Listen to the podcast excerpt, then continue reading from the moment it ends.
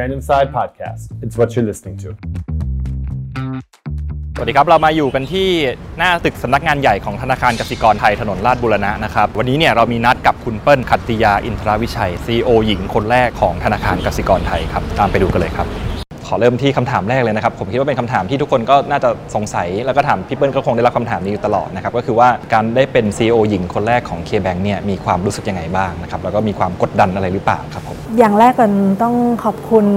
คณะกรรมการธนาคารนะคะ แล้วก็ผู้ถือหุ้นที่ให้ความไว้วางใจ จริง ๆ แล้วเนี่ยทุกท่านที่มอบความไว้วางใจเนี่ยน่าจะเป็นว่านอกจากมองพี่เปิ้ลคนเดียวแล้วเนี่ยก็น่าจะเป็นว่าพี่เปิ้ลกับทีมผู้บริหารทั้งทีมด้วย ที่เชื่อมั่นว่าพี่เปิ้ลกับทีมงานจะนำพาธนาคารกสิกรไทย ฝ่าวิกฤต และก็ประสบความสำเร็จไปในยุคหน้านี้ค่ะ อันนี้เเรื่องความกดดันเนี่ยมันต้องมีบ้างนะคะ ก็ในช่วงโควิดเนี่ยก็โจทย์แรกก็คือคงต้องพาลูกค้าให้ผ่านวิกฤตไปด้วยกันก่อน แล้วหลังจากนั้นเนี่ยเราคงต้องมาวางแผนกันใหม่ ในเชิง ยุทธศาสตร์ว่า new normal คือลูกค้าเปลี่ยนไป ไม่ใช่แค่ลูกค้าบุคคลแน่นอน ต้องเป็นลูกค้าบริษัทด้วย เขาเปลี่ยนไปอย่างไร และธนาคารจะตอบโจทย์ลูกค้าให้ได้ดีเหมือนเดิมได้อย่างไรในมุมของ CEO เนี่ยนะครับเพื่อนเนื่องจากว่าพี่เปิ้ลก็เป็นกรรมการผู้จัดการมาก่อนนะครับแล้วก็ได้รับการโปรโมทเป็น CEO เนี่ยไม่ทราบว่าบทบาทหน้าที่แล้วก็รวมถึงความรับผิดชอบเนี่ยมีความเปลี่ยนแปลงสักแค่ไหนครับ เดิมเนี่ยเป็นกรรมการผู้จัดการพอมาเป็น CEO เนี่ยก็คงต้องแบ่งเวลาให้ดีขึ้นนะคะแล้วก็เลือกทำงานเฉพาะที่ only CEO can do อืมนะคะซึ่งหน้าที่ CEO ก็คงจะมีในมุมที่ว่า ทำยังไงให้คนเก่งๆ เขาได้มีโอกาสได้เท่าเทียมกัน และได้สร้างสรรค์ผลงานดีๆ ทำยังไง CEO ถึงจะดึงศักยภาพของคนเก่งๆ ที่มีอยู่มากมายใน K-Bank เนี่ยให้เขาได้แสดงศักยภาพได้เต็มที่ และเมื่อเขาอยู่เป็นทีม เขายังฉายแววและผลงานออกมาดีมากกว่า1บวก1ได้ 2 ถ้าที่ผ่านมาเนี่ยได้รับหน้าที่บทบาทเรื่องของการสร้างคนเนี่ยมีมีค้นพบอะไรไหมครับว่าทำยังไงถึงจะ work ทำยังไงถึงจะไม่ work ครับ จริง ๆ แล้วแต่ละองค์กรมันไม่เหมือนกันของ K-Bank เนี่ยได้ชื่อว่าเป็นองค์กรแห่ง innovation เพราะฉะนั้นเนี่ยสิ่งที่จะทำเพิ่มขึ้นก็คือกระตุ้นให้เกิด innovation ในทุกๆหน่วยงาน นะคะ แล้วก็ถ้าเกิดมันมีอุปสรรคอะไรก็ตาม ที่ทำให้ innovation เหล่านี้เนี่ยมันไม่เกิดขึ้นเราก็ควรจะไปกำจัดมันซะ เพื่อที่ให้ทุกคนสามารถทำงานได้ดีขึ้น ก็คืออันนี้ก็เป็นอีกหนึ่งงานที่เป็น only CEO can do เหมือนกัน ใช่ค่ะ อีกอันหนึงที่น่าจะมีคนอยากรู้เยอะเนี่ยก็คือ 1 วันของ CEO เนี่ยต้องทำอะไรบ้างครับพี่เปิ้ลมีคิวงานแน่นไหมครับในแต่ละวัน ตอนเช้ามาตั้งแต่เช้าเลยนี่ทำอะไรบ้างครับ ก็ตื่นเช้ามาก็ประมาณ7จ็ดโมงออกจากบ้านก็7จ็ดครึ่งก็มาทำงานทีนี้พอดีช่วงนี้เป็นช่วงโควิด เพราะฉะนั้นมันก็จะมีบางวันที่เรา work from home อืมนะคะ ซึ่งไม่ว่ามาที่แบงก์หรือว่า work from home เนี่ยตารางจะเป็นทุกชั่วโมงต่อชั่วโมงเลยครับแต่ละชั่วโมงก็จะงานเปลี่ยนไปหลากหลายมาก ๆ เพราะฉะนั้นเนี่ยสิ่งที่จะต้องทำคือเราต้องอยู่กับชั่วโมงนั้นให้ได้ ชั่วโมงที่แล้วเนี่ยต้องจัดการให้เสร็จครับตัดสินใจหรือว่าทำอะไรให้เสร็จ เพื่อที่ว่าพอชั่วโมงถัดมาจะได้โฟกัส แล้วก็ไปต่ออย่างนี้ได้เรื่อย ๆ ซึ่งเป็นการฝึก สติแล้วก็ครับ สมาธิอย่างมากก็คือต้องรู้ว่าต้องโฟกัสกับอะไร เพราะว่าทุกอย่างก็เป็นเรื่องสำคัญหมด ใช่ค่ะ แล้วก็อีกอย่างหนึ่งก็คือทุกวันจะทานมังสวิรัติหนึ่งมื้ออืมนะคะ แล้วก็ถามว่าทำไมก็คือเคยลองแบบจะมังสวิรัติทั้งวันเนี่ยมันครับ มันเหมือนร่างกายเราเนื่องจากร่างกายเราใช้สมองเยอะเนี่ยมันไม่ไหวเพราะฉะนั้นเนี่ยก็เลยเช้ามาก็มื้อหนึ่งมื้อหนึ่งก่อน ใช่ค่ะ แล้วก็กลับบ้านไปก็ช่วงนี้ไม่ได้ไม่ได้ต้องเจอลูกค้า ถ้าครับ เจอลูกค้าก็จะกลับ หลังอาจจะมีดินเนอร์กับลูกค้าก็จะกลับค่อนข้างดึกหน่อย ตอนนี้ก็ไม่ไม่ต้องนะคะ ก็จะกลับไปสักทุ่ม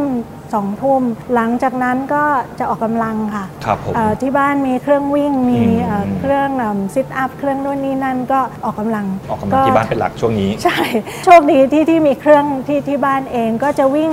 สามกิโล วิ่งเบาๆ วิ่งช้าๆ ก็จริงๆ แล้วทำให้หลับสบายด้วยค่ะเขาว่าออกกำลัง 30 นาทีขึ้นไปถึงจะถือว่าได้ออกเบิร์นกำลังดีมาใช่ค่ะเพราะฉะนั้นก็เลย 3 กิโล 3 กิโลนิดๆ ก็พอพอ 30 นาที CEO มีวันหยุดไหมครับ แล้วก็วันหยุดทำอะไรบ้างอะครับก็เป็นเสาร์อาทิตย์ปกตินะคะ ก็เป็นเสาร์อาทิตย์แล้วก็ถามว่าทำอะไรบ้างจริง ๆ ไม่ว่าเป็นกรรมการผู้จัดการ หรือตอนนี้เป็นประธานเจ้าหน้าที่บริหารแล้วเนี่ยก็ยังทำหน้าที่เอ่อแม่บ้านเหมือนเดิมอืมนะคะก็เอ่อน่ารักมากเลยครับพี่พี่ไปจ่ายตลาดค่ะครับผมไม่ได้เป็นตลาดแบบตามซูเปอร์มาร์เก็ตหรือว่าอะไรพี่เปิ้ลใกล้บ้านสุดก็บองมาร์เช่อืมนะคะก็จะเป็นตลาดที่ตลาดเปิดครับดังนั้นก็จะซื้อกับข้าว ซื้อผลไม้ซื้อของกินอะไรต่างๆเนี่ยค่ะแล้วพอดีอยู่มีบ้านพี่เปิ้ลกับครอบครัว แล้วก็บ้านคุณแม่ก็จะซื้อฝากสองบ้านเลยครับพี่เบิ้ลมีอาหารไหนที่ชอบเป็นพิเศษไหมครับร้านไหนแนะนำไหมครับก็จะมีร้านประจำค่ะ จริงๆ แล้วซื้อที่บองมาเช่มานานมากแล้ว เพราะฉะนั้นเนี่ยแม่ค้าทุกร้านเนี่ยรู้จักหมดรู้จักหมด มาถึงก็จะรู้เลยว่าเมนูอะไรบ้าง พี่เปิ้ลมีใครเป็นแบบอย่างในการใช้ชีวิตไหมครับ หลายท่านอยู่นะคะ ก็ท่านแรกก่อนคุณพ่อ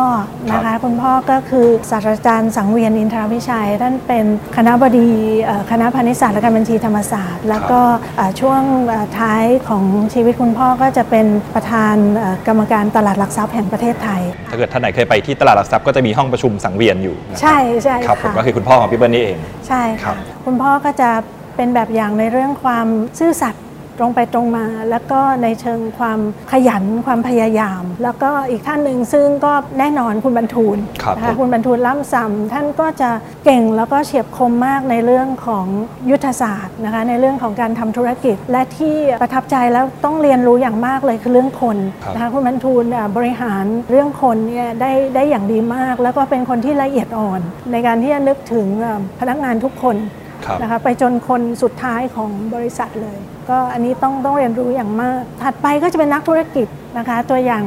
ซีอ CEO สองท่านก็จะเป็นคุณ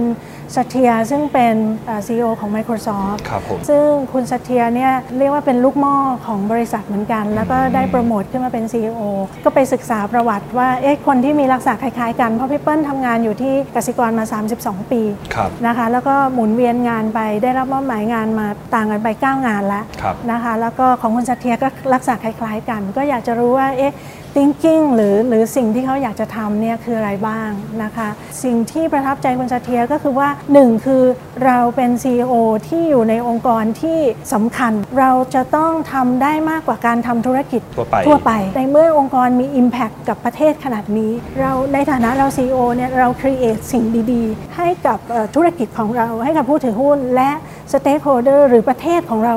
ได้อย่างไร แล้วก็เรื่องของ innovation ที่สัตเทียเขาก็จะพูดถึงเยอะ อีกคนหนึ่งก็คือเจฟบิซอสซึ่งคือเป็นของ Amazon จริงๆ เราใช้บริการ amazon.com กันเยอะอยู่แล้ว พี่เปิ้ลก็เป็นลูกค้าเขาอยู่ เพราะฉะนั้นเนี่ยก็รู้สึกแปลกใจอยู่แล้วในฐานะลูกค้าว่าเอ๊ะทำไมเขาสามารถเดาได้ว่าเราอยากได้อะไรในใน Product ถัดไป เพราะฉะนั้นเนี่ยสิ่งที่ประทับใจก็คือ 1 คือเขาเข้าใจลูกค้าแล้วเขาใช้ Data อย่างมาก ซึ่งพี่เปิ้ลเนี่ยเอ่อสนใจเรื่องนี้อยู่แล้วนะคะ แล้วก็คุณเจฟเนี่ยแกเป็นคนประหยัด อันเนี้ยก็เป็นอะไรที่วันเนี้ยองค์กรทุกองค์กรจะต้องเอ่อประหยัดต้องมีครับนะคะไม่ใช่แค่ว่าเพราะว่าสู้กับโควิด แต่ว่าถ้าเราอยากจะอยู่รอด เพื่อแข่งขันกับบริษัทต่างๆ จากเมืองนอกเนี่ยเรื่องของ การที่มี productivity การประหยัดเนี่ยเป็นเรื่องสำคัญครับนะคะ แล้วก็เรื่องของ customer focus ของเจฟเนี่ยเขาของ Amazon เนี่ยเขาเขาเยอะให้เป็นอันดับมากหนึ่งเลย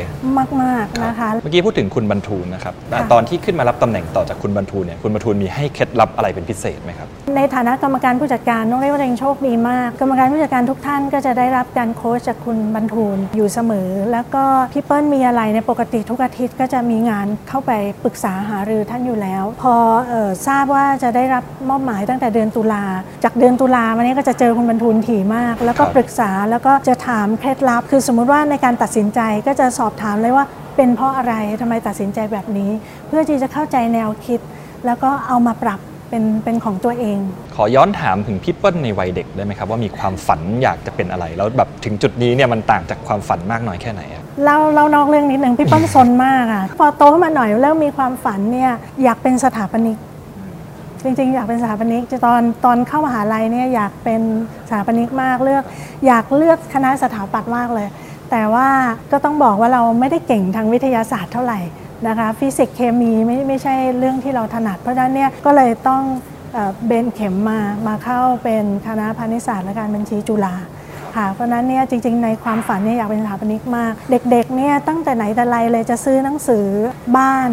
นะคะ ทั้งที่ดูการดีไซน์แบบ ในเชิงเขาเรียกบรรณาการครับและโครงสร้างก็คือแบบห้องการแบ่งห้องนู่นนี่นั่นศึกษาอย่างมากเลย ครับผมค่ะวันนี้เซอร์ไพรส์มาก สไตล์การทำงานของ CEO คัตติยา สามารถบรรยายได้ไหมครับว่าสไตล์การทำงานของเราเป็นยังไง คือหนึ่งเราอย่างที่ว่าเมื่อกี้คือเราต้องทำหน้าที่เฉพาะ ที่ CEO สามารถทำได้ จริง ๆ แล้วงานของแต่ละงานเนี่ยมีผู้รับผิดชอบอยู่แล้ว กรรมการผู้จัดการหรือรองกรรมการผู้จัดการทุกท่านเนี่ยเก่งมากอยู่แล้ว เพราะฉะนั้นเนี่ยเราควรจะ empower เขาให้เขาสามารถ ไปทำงานได้ แล้วก็ให้แนวทางเขาไป เพื่อให้เขาไปทำงานได้ หาวิธีหรือหาแนวทางในการที่เขาจะกลับมาอัปเดต เพื่อที่เราจะได้เห็นความคืบหน้า แล้วก็ feedback แนะนำเขากลับไปได้ เพราะฉะนั้นเนี่ยลักษณะการทำงานแนวทางก็คงจะเป็นแบบเป็นทีมเวิร์กนะคะแล้วก็มอบอำนาจแล้วก็ใช้วิธีเป็นความไว้วางใจ แล้วก็ให้เขาไปทำงานค่ะ ตัวอย่าง leader มีมีสองแนวที่ตัวเองคิดว่าอยากจะเป็นก็คือ lead by example คือทำให้เป็นตัวอย่าง กับ lead by เอ่อ design ซึ่ง lead by design เนี่ยจะเป็นแนวคิดใหม่สำหรับคนยุคใหม่ที่อยากจะทำให้ innovation มันเกิดขึ้นได้เรื่อยช่วยขยายความ lead by design หน่อยได้ไหมครับๆ lead by design คือการจัดโครงสร้าง ให้องค์กรเนี่ยหรือหน่วยงานทุกหน่วยงานเนี่ยสามารถค้นพบ innovation ได้ด้วยตัวเอง เพราะว่ามันจะตรงกันข้ามกับ lead by example ครับเพราะว่า lead by example คืออยู่มองหัวหน้าคนเดียวครับแล้วหัวหน้าบอกว่าอะไรก็ให้ทำตามนั้น ซึ่งอ่า lead by design คือทุกองค์กรคิดเอง สามารถขยับได้เอง CEO ก็มีหน้าที่ดีไซน์ว่ามันควรจะจัดองค์กรอย่างนี้เพื่อให้ innovation มันเกิดใช่ใช่ไหมให้เขาเกิดขึ้นถามว่าทำไมคือขออนุญาตเล่านิดหนึ่งก็คือจริง ๆ แล้วเนี่ยคนเราอะค่ะสมมติเราอธิบายประสบความสำเร็จของ Apple เนี่ยจริง ๆ แล้วอะค่ะเราไปเห็น iPhone iPod iPad มา แล้วเราค่อยมาอธิบายว่าทำไมเขามันถึถึงงเกิดอย่างนี้ได้ใช่ไหมครับเพราะฉะนั้นจริง ๆ แล้วเนี่ยถ้าย้อนนั่งทำมาชินกลับไปตอนที่เขาคิด iPod iPad เนี่ยจริง ๆเขาก็ไม่รู้หรอกว่ามันจะสำเร็จหรือเปล่า แต่ว่าทุกหน่วย คิดขึ้นมา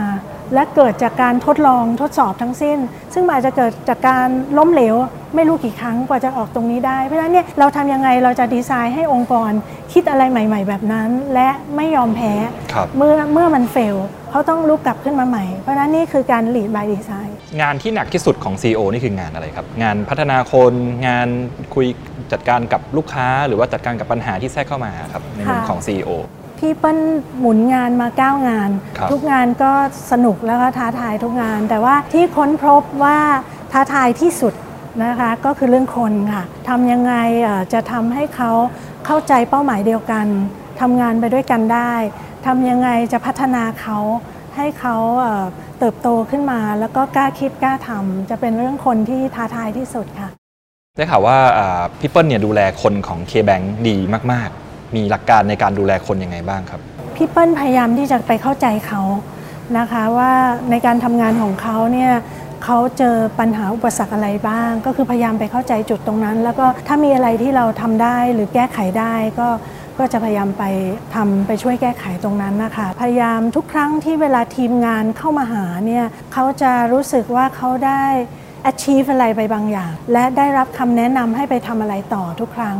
แล้วก็ทุกคนก็จะรู้สึกดี อย่างที่บางทีถ้าพี่เปิ้ลมีโอกาสได้ไปต่างจังหวัดนะคะบางช่วงเนี่ยได้ไปเรียนวปอ ก็จะมีไปดูงานตามที่ต่างๆ อยู่แล้วก็ขออนุญาตแวะไปสาขาสักนิด เอาขนมนมเนยไปให้เขาซะหน่อย ก็เรียกว่าเป็นการให้กำลังใจ แล้วก็อย่างบางช่วงอะค่ะมันจะมีบางหน่วยงานที่จะพูดว่าจะลดคนหรือว่าจะอะไร เราก็จะไป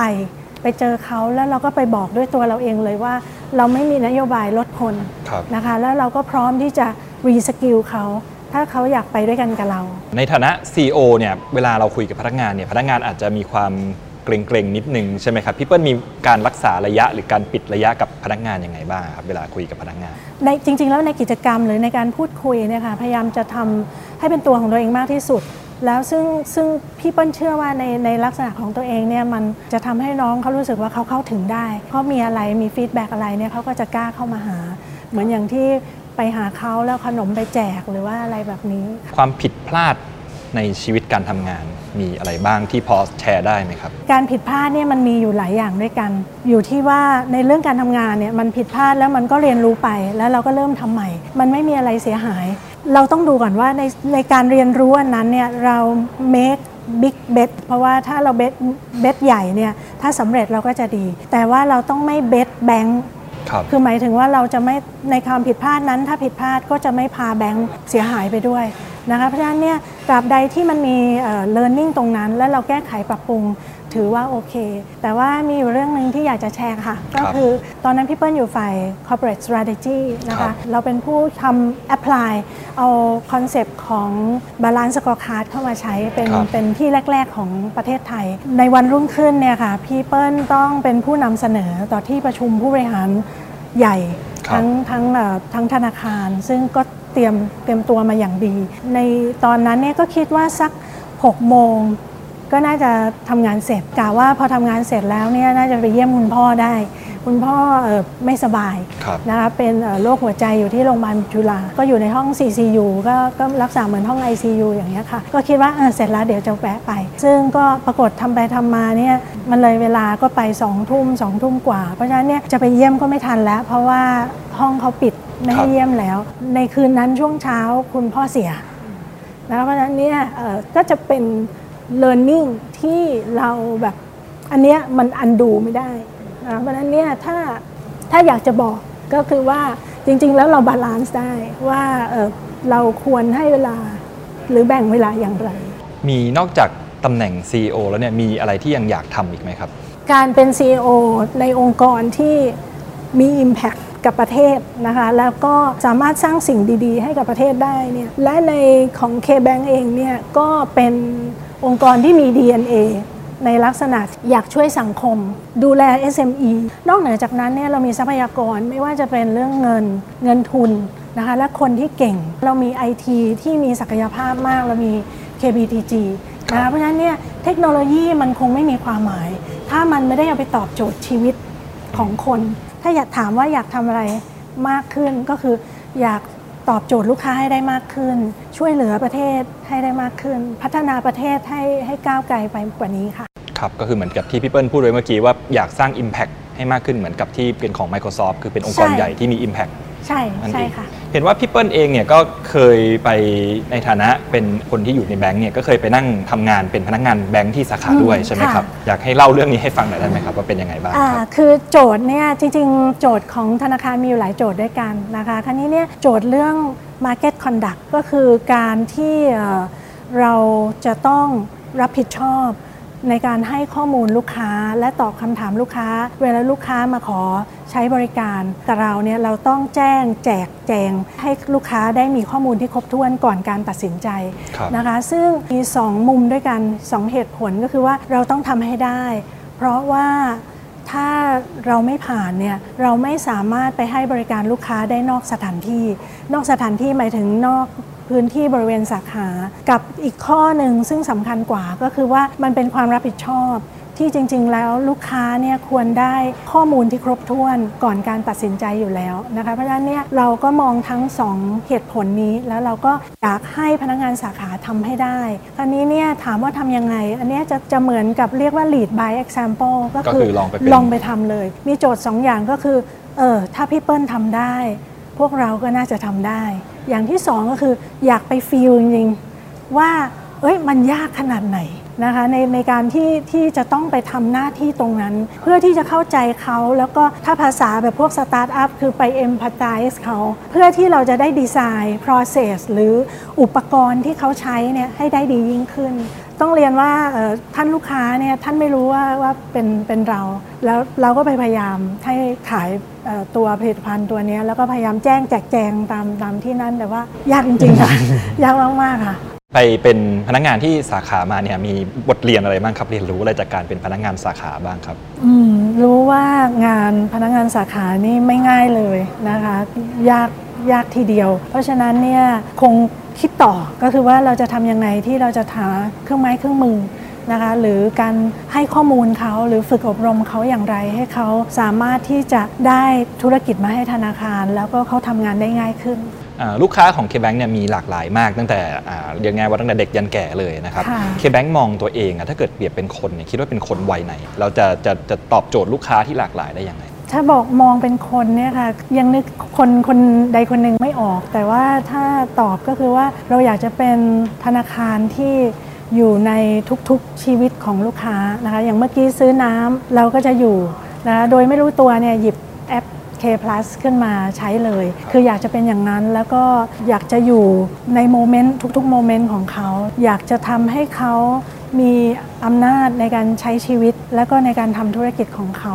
ครับอยากจะเป็นในลักษณะนั้นค่ะครับในยุคที่ธนาคารเนี่ยมุ่งสู่ดิจิตอลกันหมดเนี่ยนะครับความสัมพันธ์ของพนักงานแบงก์กับลูกค้านี่มันอาจจะไม่เหมือนเดิมอีกต่อไปเนี่ยทีนี้คืออาในโลกที่เราเราแบงก์ไม่ได้เจอกับลูกค้าโดยตรงเนี่ยเรามีวิธีการรักษาความสัมพันธ์นี้ยังไง จริง ๆ แล้วเราต้องเรียกว่าออนไลน์มันก็เป็นเทรนด์ที่มานะคะแต่จริง ๆ แล้วเราก็เห็นเหมือนกันว่าธุรกิจออนไลน์เนี่ยเขาก็จะเริ่มมีออฟไลน์มาแล้วด้วยเหมือนกัน เพราะฉะนั้นเนี่ย K-Bank Strength คือเรามาจากออฟไลน์ก่อน วันนี้ออนไลน์เราก็ไม่ขี้เหร่ครับนะคะทำยังไงเราจะผสมผสานทั้งออนไลน์และออฟไลน์เข้ามาด้วยกันได้ครับและนอกจากนั้นแล้วเนี่ยเรามีไอทีเรามีเทคโนโลยีที่ไม่แพ้ใครเลยครับนะคะแล้วเราก็มีคน ที่เก่งไม่แพ้ใครด้วย เพราะฉะนั้นเนี่ยทำยังไงจะผสมผสานกัน ถ้าพี่เปิ้ลเรียกก็คงจะเป็น augmented technology ก็คือผสมคนและเทคโนโลยีเข้าด้วยกัน ในขณะที่พอออนไลน์เราไม่ได้เจอเขาเยอะเหมือนเหมือนเป็น new normal อยู่แล้ว เราคงต้องใช้ Data ที่จะเห็นว่าเขาไปทำอะไรอยู่ที่ไหน มีพฤติกรรมลักษณะความชอบอย่างไร และ offer สิ่งดีๆนะคะที่ K-Bank มีให้ในโมเมนต์ที่ใช่ ซึ่งมันเป็นการใช้ข้อมูลที่ต้องมหาศาลคือในจำนวนที่มหาศาลและทำได้ด้วยความรวดเร็วด้วย ถ้าอยากจะเจอลูกค้า ถ้าอยากให้เสริมจุดแข็งของ K-Bank ในอนาคตอันใกล้เนี่ยพี่เปิ้ลอยากจะเสริมจุดแข็งด้านไหนครับ สิ่งที่อยากจะเสริมก็คงจะเป็นเรื่องที่เพิ่ม productivity ไม่ได้บอกว่าห้ามใช้ตังค์นะคะไม่ได้พูดอย่างนั้นเลย คือใช้ได้ แต่ขอให้ต่อบาทที่ทำไปเนี่ยได้ result ที่ดีขึ้นเรื่อยๆนะคะ เพราะฉะนั้นเนี่ยจะเป็นเรื่องของ productivity ที่อยากทำให้ดียิ่งขึ้น กับอีกเรื่องหนึ่งก็คือที่ KBank อยากจะเป็นนะคะก็คือเราอยากขยายธุรกิจของเราไปใน region นี้ก็คือ AEC บวก3นะคะก็คือ AEC จีน ญี่ปุ่น เกาหลีที่เราอยากไป ซึ่งถามว่าทำไมก็คือเรามีของดีๆ เยอะ นะคะแล้วเราก็ลงทุนไปมหาศาล ตลาดในประเทศไทยเนี่ยอาจจะไม่พอ เพราะนั้นเนี่ยเราก็อยากขยายออกไปตรงนั้น เราก็อยากจะไปมี Impact ที่มีความหมาย ใน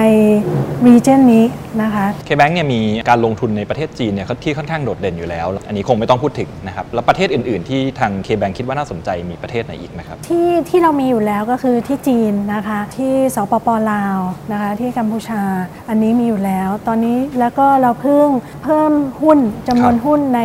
เอ่อธนาคารที่อินโดนีเซียครับนะคะผมคือ m a s p i a n Bank ก็เป็นสัดส่วน 40%ซึ่งเราก็หวังว่าเราจะเข้าไปช่วยทาง m a s p i a n เนี่ย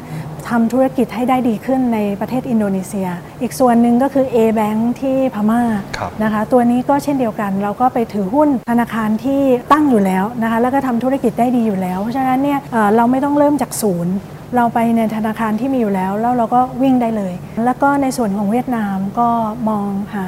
Partner ธุรกิจอยู่ใช่ค่ะครับผมบทบาทของแบงก์เนี่ยในอ่าปัจจุบันเนี่ยก็น่าจะเปลี่ยนไปจากเดิมมากนะครับสมัยวิกฤตอ่าเศรษฐกิจปี 40 ก็โอเคแบงก์อาจจะเป็นจุดที่โดนปัญหาเยอะที่สุดนะครับแต่ว่าพอตอนนี้เนี่ยวิกฤตโควิดเนี่ยก็สถานการณ์ก็เปลี่ยนไปเยอะจากเดิมมากนะครับอยากจะให้พี่เปิ้ลช่วยมองอนาคตหน่อยได้ไหมครับว่าอีกสักประมาณ 2-3 ปีข้างหน้าเนี่ยบทบาทของธนาคารแล้วก็บทบาทของเคแบงก์เนี่ยจะเป็นอย่างไรครับจริง ๆ ผ่านตอนต้มยำกุ้งมาเนี่ยเราก็เรียกว่าหนักมาก จากวันนั้นมาเนี่ยองค์กรที่ผ่าน ต้มยำกุ้งมาได้เนี่ยเก่งขึ้นและแข็งแกร่งขึ้น แล้วก็เตรียมตัว พร้อมมากขึ้น ถ้ามามองหลังจากโควิดไปเนี่ยเชื่อว่าทุกคนจะไม่เป็นแบบนั้นแล้ว เพราะว่าทุกคนเตรียมพร้อม อย่าง K-Bank เองเนี่ยก็มีเงินกองทุนที่แข็งแกร่ง แล้วก็คิดว่าน่าจะพอช่วยลูกค้าเราผ่านไปได้ แล้วก็ทำให้ประเทศผ่านไปได้ด้วยเหมือนกัน คราวนี้พอหลังโควิดแล้วเนี่ยจุดมุ่งหมายเราเหมือนเดิม คือเราต้องการ empower every customer life and business ก็คือเพิ่มอำนาจ ทุกชีวิต แล้วก็ให้กับธุรกิจทุก ๆ ธุรกิจของลูกค้าครับนะคะ ซึ่งอืม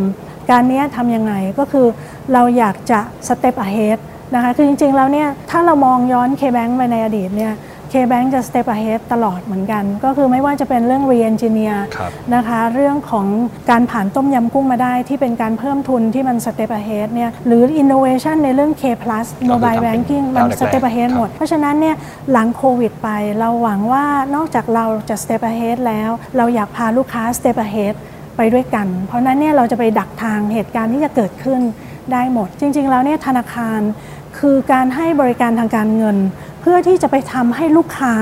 สร้างสิ่งดีๆ ขึ้นมาได้ เพราะฉะนั้นเนี่ยเราก็หวังว่าเราจะให้บริการที่ดีและด้วยต้นทุนที่ถูกมาก ๆ เนื่องจากการประหยัดเมื่อกี้ที่บอกว่าอยากทำ productivity ให้ดีขึ้น เมื่อเราต้นทุนถูก เราสามารถคิดราคาลูกค้าได้ถูกลง และยังกำไรเท่าเดิมนะเพราะฉะนั้นเนี่ยมันจะเข้าถึงกลุ่มลูกค้าวงกว้างมากขึ้น ในกลุ่มเล็ก ๆ ที่เราไม่เคยไปให้บริการเลย เราอยากให้ลูกค้าทุกคน คนทุกคนในเอ่อประเทศไทยเนี่ยได้ใช้บริการดีๆ ด้วยต้นทุนถูกๆ และไปด้วยกันค่ะ ทั้งหมดนี้ก็คืออ่าพี่เปิ้ลนะครับ คุณคัตติยาอินทรวิชัยนะครับ CEO ของธนาคารกสิกรไทยครับผม วันนี้ก็ขอขอบคุณพี่เปิ้ลมากที่ให้เกียรติให้สัมภาษณ์กับทางรายการนะครับค่ะครับขอบคุณมากค่ะ Random Side Podcast. It's what you're listening to.